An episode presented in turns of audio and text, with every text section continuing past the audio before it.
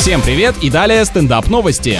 В Новой Зеландии четырехлетний мальчик позвонил правоохранителям, чтобы пригласить их к себе домой. Он сообщил диспетчеру, что хочет показать игрушки. Но если там динозавр взял в заложники Бэтмена и угрожает целому городу из конструктора, то медлить, конечно, нельзя. Отец малыша вовремя понял, что происходит, выхватил телефон и извинился. К инциденту отнеслись с юмором, а один из офицеров даже навестил ребенка. Помните, родители в детстве пугали дядей полицейским. Оказывается, мы тоже могли их шантажировать штрафом за ложный вызов. Ты-то ребенок, с тебя взятки гладкие.